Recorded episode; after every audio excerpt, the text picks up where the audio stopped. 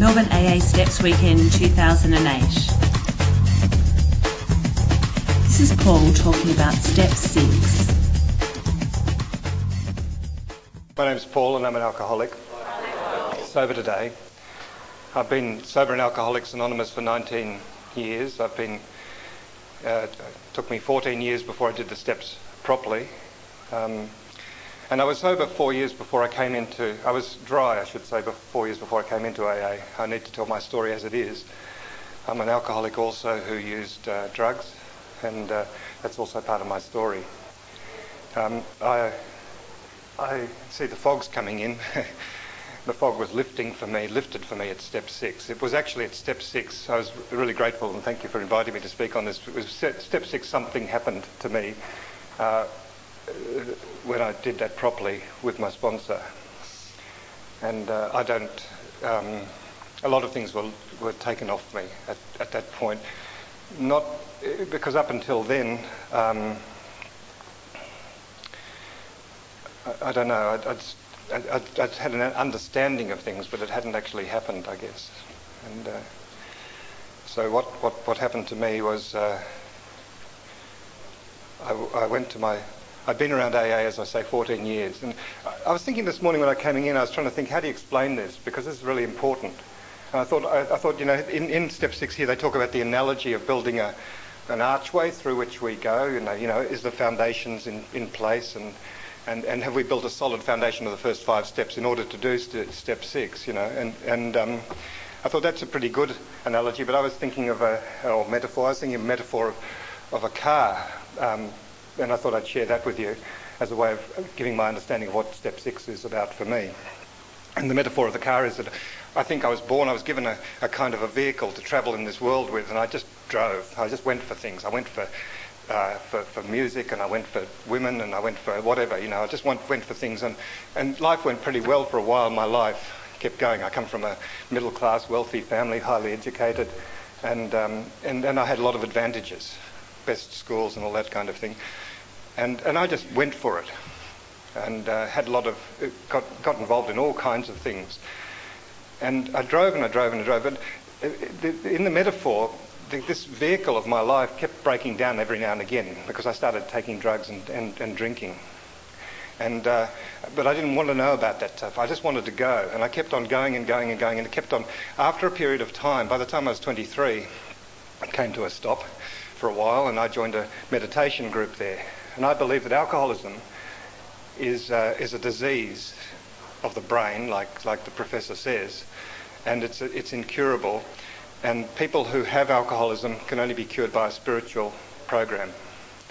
And uh, I, I joined a meditation group. I didn't know I was an alcoholic, but I joined a meditation group, and that actually kept me dry for a couple of years. It was really good. I think spiritual growth is the, the only solution to this problem. It's the only solution this program offers.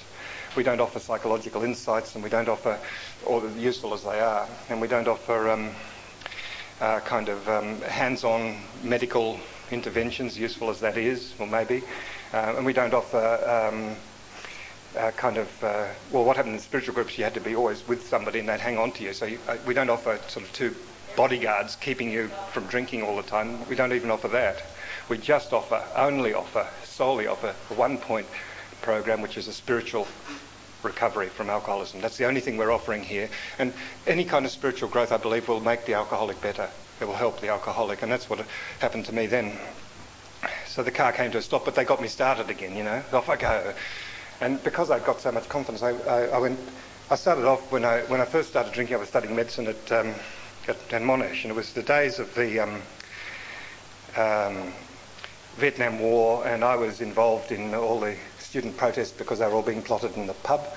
And I got, I was on the front page of Truth newspaper, and, and banned from the campus by a Supreme Court writ because I was drunk and I'd done something. I'd got involved. I like the action and I like drama, and I got involved in all these kind of demonstrations. And I had to explain to my father, who was a high-ranking military officer, why my name was on the front page, the front page of the Age with a whole lot of other student radicals. And it was just because I was following a bottle of Stone's Green Ginger wine into the administration buildings which we were occupying at the time. So By the time I was 23, anyway, I came to a stop. I got started again, and I thought I'd go back to university. I went back to university, and I got a good job as well in a theatre company. I like theatre. I like drama and conflict. It's one of the, one of the great things about AA that I love. You know, I get all of my theatrical satisfaction here with character and plot and the whole thing. You know, you couldn't. It's priceless, isn't it? You know, it's just just the best. And um, anyway. I, I got a job, but I didn't know I was an alcoholic, and so I picked. I started drinking again. I got away from that spiritual group, and I started drinking again.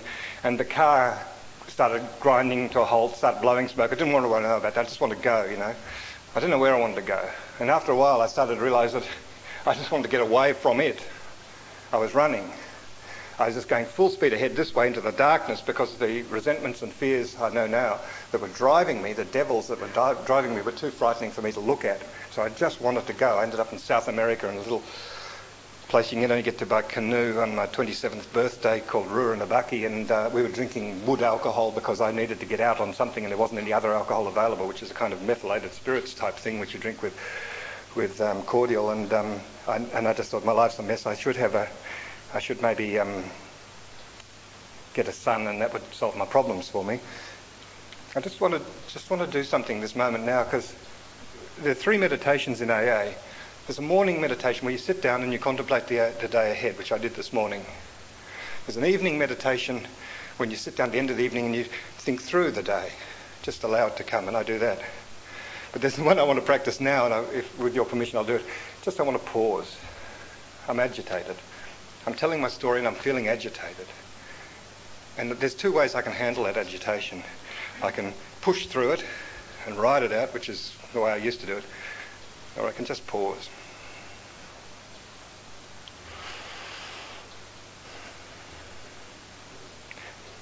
It's a very emotional thing, I think, AA, isn't it?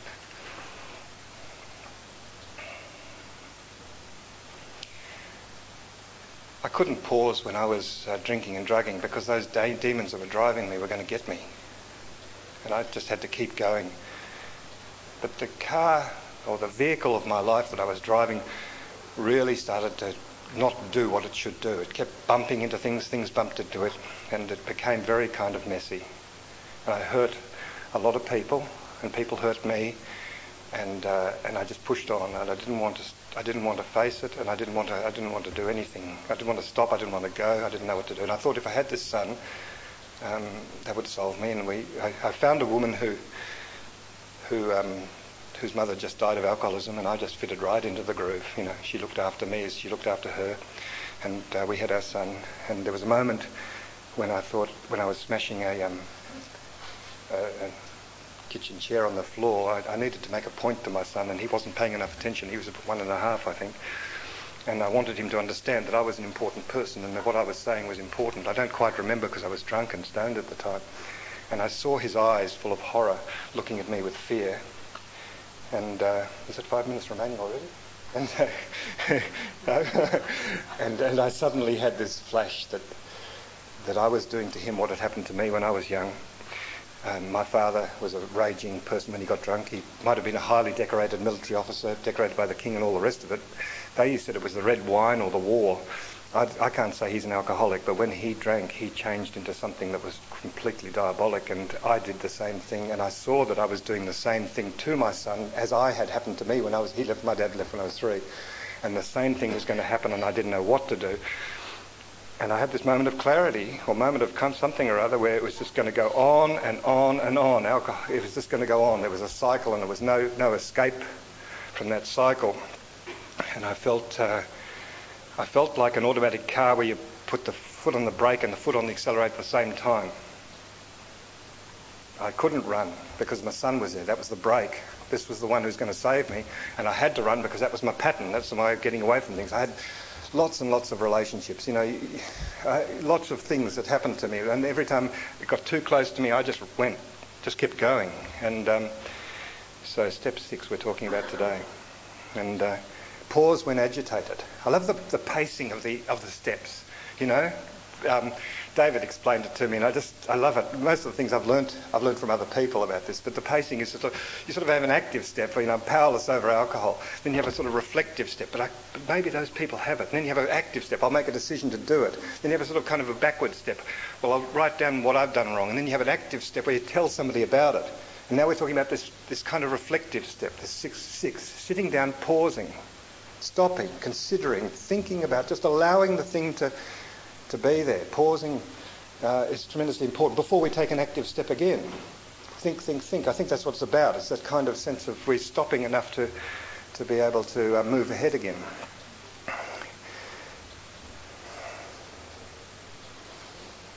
So, um, I forget where I was. I'll, I'll, I, I, I found, I said I was around AA for 14 years before I did the steps properly. What it was, what had happened is that I, my car broke down. Somebody came along and said, Oh, she, she's all right, mate, I'll give you a tow or something like that. My vehicle of my life broke. And they, I sort of got going a little bit by the help of other people. And I got to uh, AA uh, through the psychiatric system and the hospitals and stuff. And, uh, and, and I just, and, and people say, oh, look, what you've got to do is, you know, I don't know about how to work this thing, but what you've got to do is, you know, you, you, you put an egg in the, um, in the uh, radiator, that'll stop the leak. And it does, you know, you put an egg in the radiator and it'll stop, it does stop the leak, you know, an emergency, you know, you can get by. So I was going to AA meetings and I was getting little emergency tips on how to get by when your car's busted but you still want to keep alive, you know. Little things like when that red light comes on that really annoys you, I know what that means. That means you've got to get behind the dashboard and take out the plug from the red light. and that'll fix the problem, you know. And so I was living on this kind of colloquial, kind of anecdotal um, expression of, of how the program works. I was picking up little bits and pieces, you know, a, way to cobble it together to keep my thing keeping going, you know, until it eventually, uh, it, it, really came to a, it, the pain somebody talked about pain the other day, but the pain became so much it came to a stop. It came to a real stop because I was sober and alcoholic, and I and I'd been using all these cobbled together bits of wire, sticky tape, anything to keep the thing happening. And uh, and then I met my sponsor, and he said, "Have you done the steps properly?" Quite a few people have actually said that to me beforehand. I wonder what they suspect, what they've noticed in me, but I had not heard it until now. When I reflect on it, I realise I had. Well, yeah, I, you know, I was sort of wriggling, you know, because by this time I'd gone become I'd, I'd, gone back to university. I'd got two degrees by this time. I'd, I was a social worker. I was working as a counsellor. I'd been at Turning Point doing uh, uh, um, drug and alcohol work there. I mean, I'd been a counsellor at Melbourne University. I mean, you know, like I was, you know, what do you mean properly?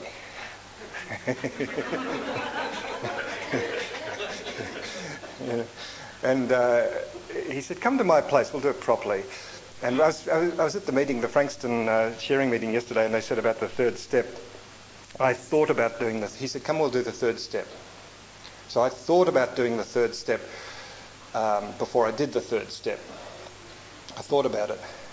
And then I went there with him, and I got down on my knees, as was suggested, for another reason, to pray to God, to ask him to be relieved of the bondage of self, or, you know, God, I surrender myself to thee to build with me and do with me as thou wilt. That prayer.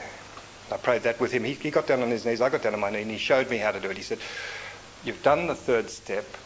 That'll give you a measure. I'd already been writing my inventory in kind of longhand, and as Gary said the other day, you know, kind of a big, big dramatic story. I'm a writer, of course. I thought I was a poet when I was, uh, when I was um, drinking, because I thought, well, and if all poets got drunk, then if I got drunk, I'd become a poet. It would seem to be obvious, and um, it wasn't. And uh, anyway, so I knew about writing my story, but he said, do the third step, it'll give you a measure of protection. I think it does. And I was talking to, who was I talking to? Anyway, I can't, yeah. Um, beforehand, he said, fearless moral inventory. How can you do a fearless moral, moral inventory? You can only do a fearless moral inventory if you've done the third step. I thought that was pretty good, you know, because that takes away the fear. I needed to have the third step in place in order to do the inventory. I loved the fourth step. I loved it. It was like playing Pokemon. I don't know if it means anything to anyone. But I was capturing in my Pokeballs, which is my piece of paper, all my resentments, fears, and harms. I was like a big game hunter. I was wandering around with my book in my pocket, waiting for some, waiting for me to have a reaction. Oh, I hate that bastard. Ah, good, another one, and write it down. couldn't wait. Two months of just running around playing Pokemon with my resentments, fears, and angers. I turned around to the very things that had been driving me and looked at them. That's what the third step did. I turned around, looked at the things that were driving me. I, I, was, I was hunting them. And they started running away, the buggers. It was hard for me to find my resentments, fears, and harms. I needed to go hunting them. I needed to look them down. Fourth step was a kind of a ball for me. I really enjoyed it. I, I only did that, and I wanted to do that. And I had the measure of protection of the third step. My sponsor was very kindly sat down and said, um, do the fourth step. Uh, fifth step, I did that. And then do the sixth step. Um, sixth step, go home by yourself, pause. Now is five minutes, I better sort of try and see if I can say something.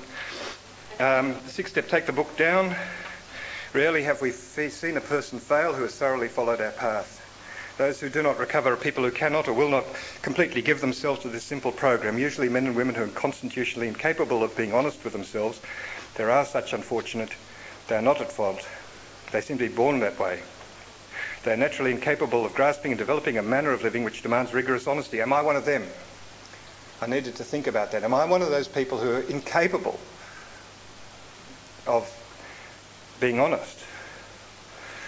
Now, I, am an actor as well, and I pretend a lot. All of my drinking history is pretending, but I can be honest, I know. So I'm not one of those. I don't, that's the out clause, and I don't get the out clause. I can't get out on that one chances are less than average. There those who suffer grave emotional mental disorders, but many of them do. Ah, that's me. ADHD, bipolar, um, anxiety, depression. Yeah, I'm one of those people. But many of them do recover if they have the capacity. Well, I have the capacity to be honest, and I have, I'm, I have, I'm recovering. Oh. Stories, you know, some of these we balked, some of these we balked. 14 years we balked. That's me and my story. I'm not recommending it. We thought we could find an easier, softer way. Well, I didn't. I tried. There are 450 different um, transformation modalities out there, and I tried a lot of them before I tried the program of AA. I tried, uh, you know, um, NLP. I tried uh, cognitive behavioural therapy. I tried psychodynamic. Um, I tried uh, uh psychodrama. Um, oh, look, I, am pretty good on all of them. Come and talk to me afterwards. I could talk to you a lot. Remember, we're dealing with alcohol coming back for powerful. Half measures avail us nothing. Yeah took the steps up. One, we admitted we're, this is, when they read this, I think in my head, am I doing this, you know? We admitted we're powerless over alcohol, our lives and become unmanageable. It's true. The car had stopped. Somebody had taken me to the garage and shown me that they said there's a fantastic um, power that's going to fix your car up. What you've got to do is just say what's wrong with it. So I came to believe, so that's a fantastic power, greater than me, could fix up my car and get me going again. Made a decision. I said, well, okay, I'll, I'll take to this bloke, ask him to do it. Sat down and wrote down everything's wrong. Well, the brakes, the lining, the little red light, the, um, the there's an egg in the. Um, there's a lot of things, you know. I made the list. Um, sat down with the bloke. I said to him, okay, well, here's the list of things that need to be fixed, admitted to God, to ourselves, and the other. I said to the bloke who showed me, this is the things that need to be done. And here we are pausing. Am I going to ask the, the, the, the, power that's going to fix up me, am I going to ask it to actually do the job? Because nothing's happened yet. Two minutes remaining, nothing's happened. We're getting right to the edge of it, you know. nothing has happened. Absolutely nothing. We've just diagnosed the problem. We've got the list of things that have to be ticked off to be done, and nothing's happened. And then I had this moment which I spoke about when I first came here this sixth step moment where I had to go away from my sponsor in this beautiful warm house and this lovely book lined room and all that sort of thing and had to go home to my little, I live in a, in a, um, a site office down the paddock and I don't have water or toilet or anything like that and I've been there for years and um, live like a hobo. I had to sit down there, take this book down, read what I've just been reading to you, the first five steps, think about those first five steps and whenever they read that, how it works, I do that in my head too. Have, is, have I done that? I ask myself those questions. You know, am I capable of being honest? You know, um, and have I honestly done these things? And uh, and then um, that's. Uh, I'm going to pause again. It's a time for pausing. The sixth step. It's just me in my site office. You know, there, there isn't anybody to impress. I love acting. I love, I love being here. I love you all. I love this lovely feeling of me being centre stage and everyone looking at me. I mean, you know, talk about selfish, self-seeking, dishonest, inconsiderate, uh, fearful. Funny I missed that one the last, but anyway. In the six by in the in the twelve by twelve, it says also, you know, pride, envy, anger, lust, gluttony, avarice, and sloth. That's a pretty good bulk load of things. We start off with alcoholism, and that's not what we're going to be removed of. Alcoholism is not going to be taken away. My defects of character, am I prepared to have those things taken away? That's a huge, big thing. This means that I've got nothing left if I take away my all of those things. I'm really just there asking God to, to run my life. That's what I'm pausing about. That's what I'm stopping to think about. Do I really want to do this? You know? And am I willing and so on? And that's when I had some, something happened. And it's continued to happen over the last, I don't know, four or five years or whatever. It's continued to happen. It just continues to happen. I, I, I wake up in the morning, I do the morning meditation. Um, Sometimes, one minute going, I, I, do the morning meditation during the day, frequently. I, am practicing. I am, I've got, I'm a published poet now. I actually have written poems that are in a book, many, a few books. I am an artist now, which is what I always thought I was. I thought I was just a bullshit artist, but now I actually am a, am a sculptor and a drawer, and I do, and I spend my time looking at naked people and, and, think it's really good fun, very interesting, you know. And I think, well, why not, you know? Why not have an interesting life, you know? And uh, and um, so I, I start my day out with that thinking about the day. Actually, I found lately, just lately, it's been really good to actually sit for a fair bit of time make my prayer, sit down there for a fair bit of time and just allow the day to come to me without trying to change it. Just allow my thoughts about the day to sort of bubble up. My and I have lots, because I'm working in a, in a creative way, it means I'm constantly exposing myself. It's very vulnerable and I feel a lot of anxiety and fear. It's, it's normal life. If you're going to try anything, you're going to feel anxiety and fear. There's, there's this balance between care and risk. And, you know, I risk things by doing this. That's okay because I have that morning quiet time. There are things that I'm anxious about and I just notice them. And in the evening, I just sit there in the evening and I go through things that have disturbed me. And the question I ask myself in that quiet time is, do I need to talk about any of this with anyone? And that's a really good question. You know, is this, is this kind of worry about my sister's cancer? Um, do I need to discuss that? Mm, maybe I should, you know. Do I have to discuss that I broke my shoelace? Mm, perhaps not, you know. So when I sit there in that evening meditation, I think through it. I sort of sort things out. What do I need to discuss with somebody and what, what is okay just to notice? And then I do during the day, that's the time, I do during the day this little moment which I do, I try to do, I do here, which is just, just to pause, just to stop when agitated. And uh, it's amazing how the, the right thing comes to you. Thanks very much.